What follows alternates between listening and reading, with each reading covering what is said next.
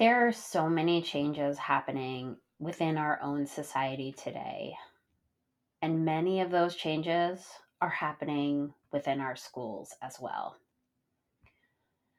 When I became an educator, there wasn't a lot of support in how to navigate those changes and there weren't weren't really a whole lot of discussions about these changes. I know as a teacher myself how hard it is to understand and make sure that I'm empathetic to all the challenges our students face. I am creating a program to support all educators to build these skills together so that we can be better educators to our students and build support for each other. We'll explore emotions. Did you know how much emotion you portray through your body and your body language? And how many emotions seem to be depicted in body language in really very similar ways? You'll find out if we do emotional charades because we will engage with each other and try and charade an emotion. And man, I will tell you when somebody is trying to act out without any words an emotion, how confusing it may be to really figure out what emotion that person is trying to express. Showing your emotions is extremely vulnerable. And so many of our students are taught at such an early age that they cannot show their emotions.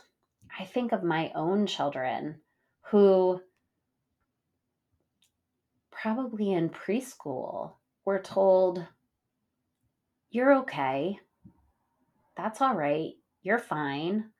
Or I think of how many times I told my own children, There's nothing to be afraid of those messages are conveying a whole lot of information to students and children at a very young age that emotions are not okay to be shown.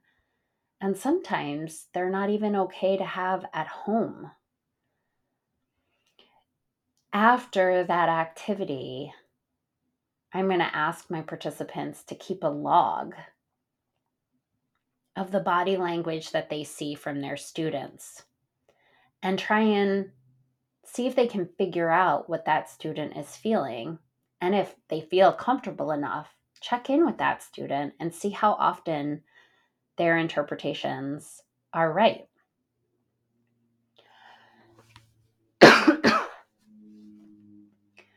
Have you ever walked into your classroom and kind of already decided who the kids are that are going to be successful in your classroom and who are going to struggle, what evidence and data do you base those decisions on?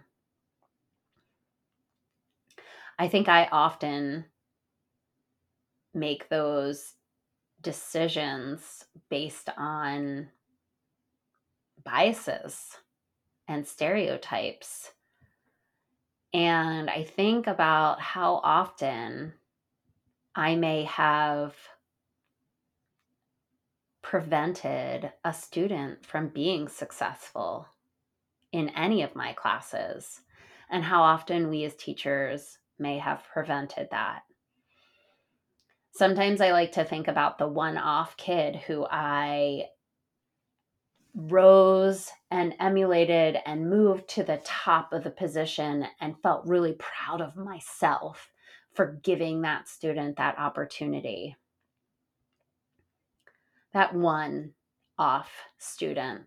Maybe I had a couple each year, but not all of my students what was able I was not able to do that with all of my students.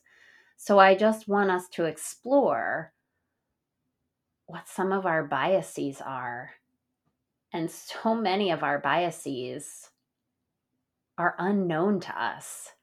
So examining our implicit biases will really help us to allow our students to have greater opportunities in our own classroom.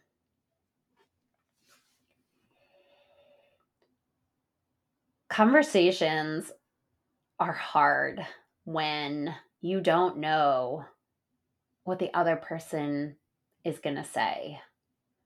I like to call those difficult conversations. Um, when you do not see eye to eye with somebody,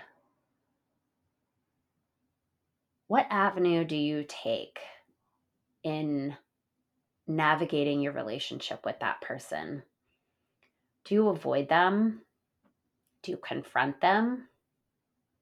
Do you potentially talk behind their back? I think we do all of those things. It's not beneficial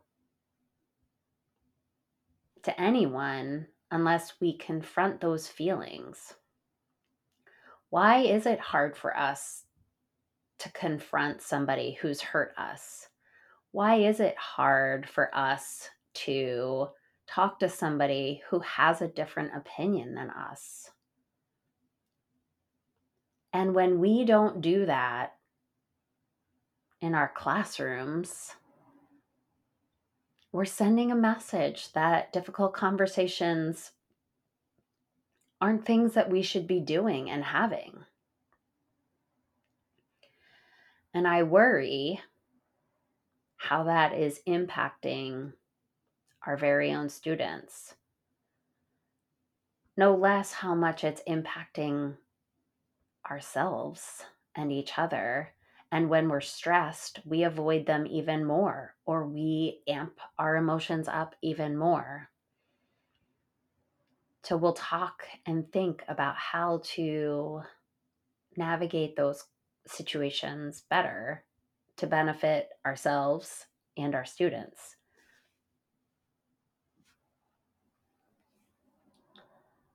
Do you consider yourself an ally? Do you know that you or there are different stages of being an ally? And a lot of that allyship has to do with power. Power to, power over, power with. Brene Brown does a really great description of of the different levels of power and until she shared those levels of power with me i really didn't understand the impact they had on the things that i did for my students or with my students. The thing about being an ally is often you want to do what you think the other person wants you to do.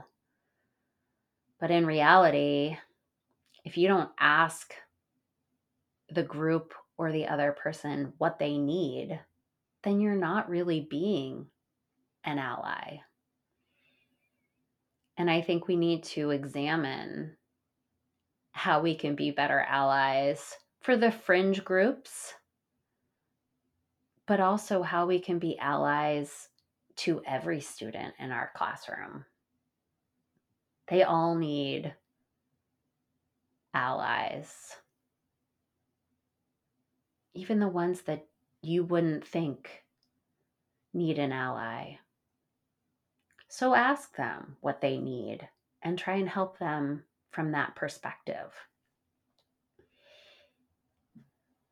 Have you ever been asked to do something that you didn't want to do all the time, right? So, why do we not ask our students if they want to do what we're assigning them? Is it because we're the teacher, we're the expert? I don't think so. I think we're afraid of the answer. What if they say no?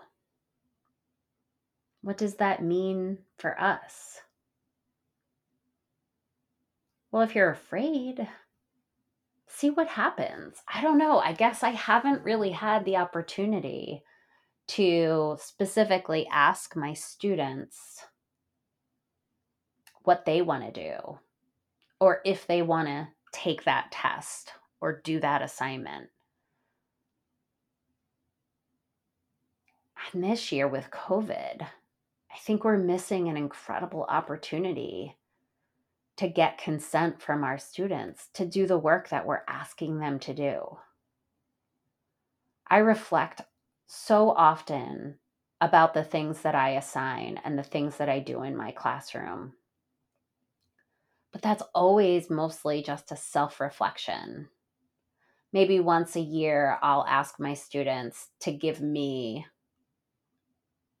a reflection about me as their teacher. But I don't do it enough. What would my classroom look like if I asked my students more often to give me consent to do an activity with them? Would they engage even more because I gave them the opportunity to say no? you're probably wondering, well, what happens if they do say no? I don't know. Figuring it out together is a way to empower students. We are not the experts. We don't want to be the experts. We want to demonstrate our own learning and growth with our students together.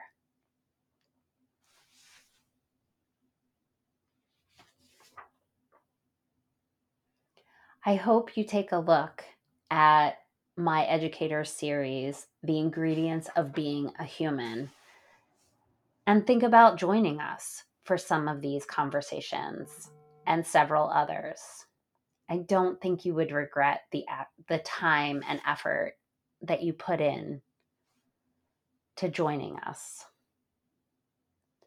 You can find more information on my website www.peers-not-fears.com and in the shop.